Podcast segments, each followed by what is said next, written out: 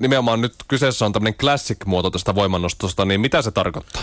Kyllä, eli klassinen voimannosto on sitä, että meillä ei ole tukea antavia varusteita niin kuin perinteisessä voimannostossa. Eli meillä on korkeita käytössä vyö ja rannesitteet. Mitä se sitten äh, niillä, jotka ei tämän klassisen puolella ole, niin mitä, mitä varustetta se, he saa käyttää? No heillä on jalkakyykyssä on se kyykkypuku, polovisiteet ja penkkipunneruksessa on penkkipaita ja maastavejossa on kanssa trikoot päällä. Eli niistä saa joku aika paljon kiloja hyötyä siihen.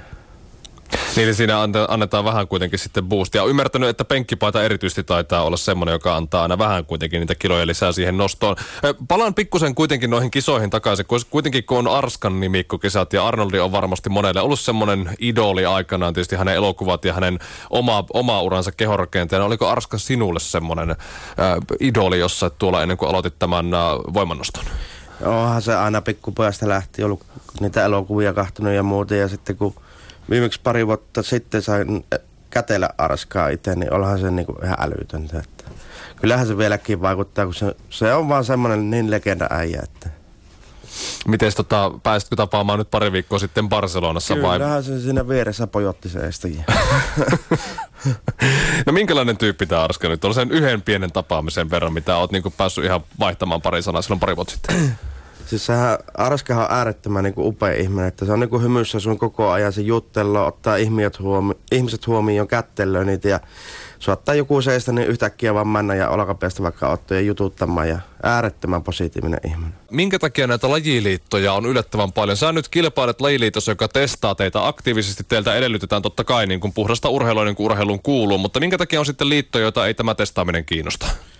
No varmaan siksi vähän, että ihmiset sopii vähän valita, että missä kilpailut ei ole se oma asia, että mitä haluaa tehdä. Ja sitten se on toisaalta hyvä asia, että ne, jotka ei halua niin mennä perinteisellä, eli puhtolla urheilulla, saavat valita sen toisen liiton sitten ja lähteä sitä kautta tekemään. Että siellä ehkä tulokset saattaa joskus olla vähän kovemmat kuin tässä testaamattomassa liitossa.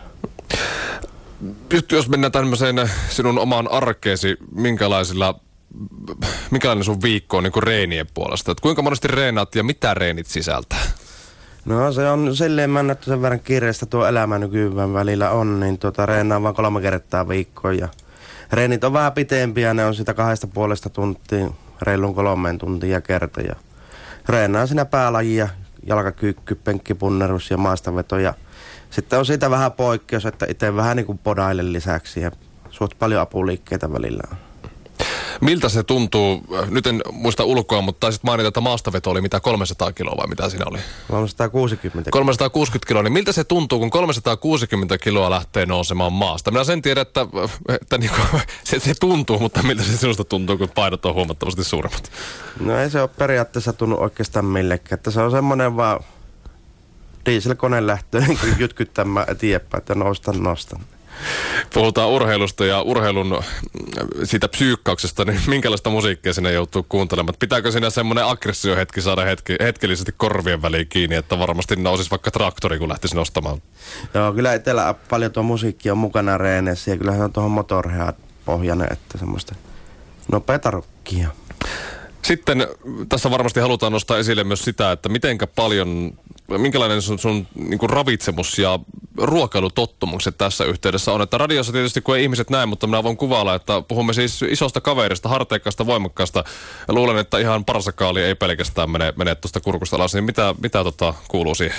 Eli ollut, siis kaikki ruokana ihan syön kaikista kaikkea, mitä on tarjolla. Ja se vähän on heittelehtii tuossa mitenkään, mutta nyt olen yrittänyt niin parantua syömistä itsekin, että olisi niin tasaista ja parempi laatuista se syöminen. Paljonko tulee syötyä? Välillä vähemmän, välillä enemmän. Mutta tuota, Savolainen joo, mutta se on nyt noin kolmeen puoleen tonnin on laskettu kalorit päivässä. Joo, joo, se on ihan kyllä hyvä määrä. Tosin taitaa miehillä olla semmoinen perus, perus tota, niin tämmöisellä jantterilla niin pari tuhatta, vai kaksi ja puoli tuhatta. Et siinä mielessä se ei nyt hirveän paljon kuitenkaan enempää ole. Ei ole, että voisi enemmänkin syyvä, mutta totuutellaan tähän määrään nyt, kun se on kuitenkin tuohonkin määrään jo aika paljon syyvä. Niin. Sä tällä hetkellä omaat Suomen mestaruus, anteeksi SM-ennätyksiä näiden la- lajien tai oikeastaan liikkeiden puolesta. Oletko koskaan miettinyt, kun tuota voimaa löytyy, niin lähtisit näihin maailman vahvimmieskilpailuihin mukaan tai vahvimmieskilpailuihin mukaan, että siinä kuitenkin vaaditaan myös sitten sitä voimaa. Joo, on käynyt mielessä niitä ja tuossa kokeilinkin vähän meidän salilla niitä tiettyjä lajia siitä ja kiinnosti ihan vaihtelun vuoksi ne. Että on ollut aina pikkuinen haave, että kävin jotkut kisat kokeilemassa. Ja tuossa oli Joensuunlaisen Mika Törrön kanssa puhetta, joka on tällä hetkellä Suomen vahvin mies, niin että kävi sen opissa vähän kokeilemassa. Ja se pitää kanssa muistaa, että nykyään on tuossa vahvin mieskisossakin niin just se, että on kaksi liittoa. Eli testiliitto ja ei-testiliitto. Ja myöhän ei saa kilpailla kuin testatussa liitossa. Eli se luo kuitenkin semmoista liikkumavaraa sitten niin kuin käydä vaikkapa testaamassa tai kokeilemassa siis lähinnä tuota toista puolta, että miten se sitten semmoista, mitä ne on ne kuulia kantavat siellä ja työntävät erilaisia räkkejä näin poispäin. Kyllä. Tota, ihan nopea kysymys. Sä otit nuoria mukaan tuohon sun harjoitteluun, erityisesti semmoisia, jotka kaipaa tukea ja ehkä semmoista niin kuin arkista rytmiä elämääsi. Puskari ja Kuope julkaisit tuossa vuoden alussa ilmoituksen, onko tulossa uutta ryhmää, Jari Saario? Kyllä tässä on ollut vähän mielessä uusi taas, että nyt on ollut kiirettä itsellä vähän tuon kisojen kanssa ja sitten kun syntyi tuo vauveli tuossa. Ja Onneksi olkoon. Kiitos paljon ja että kyllä tässä ruvetaan uutta puuhamman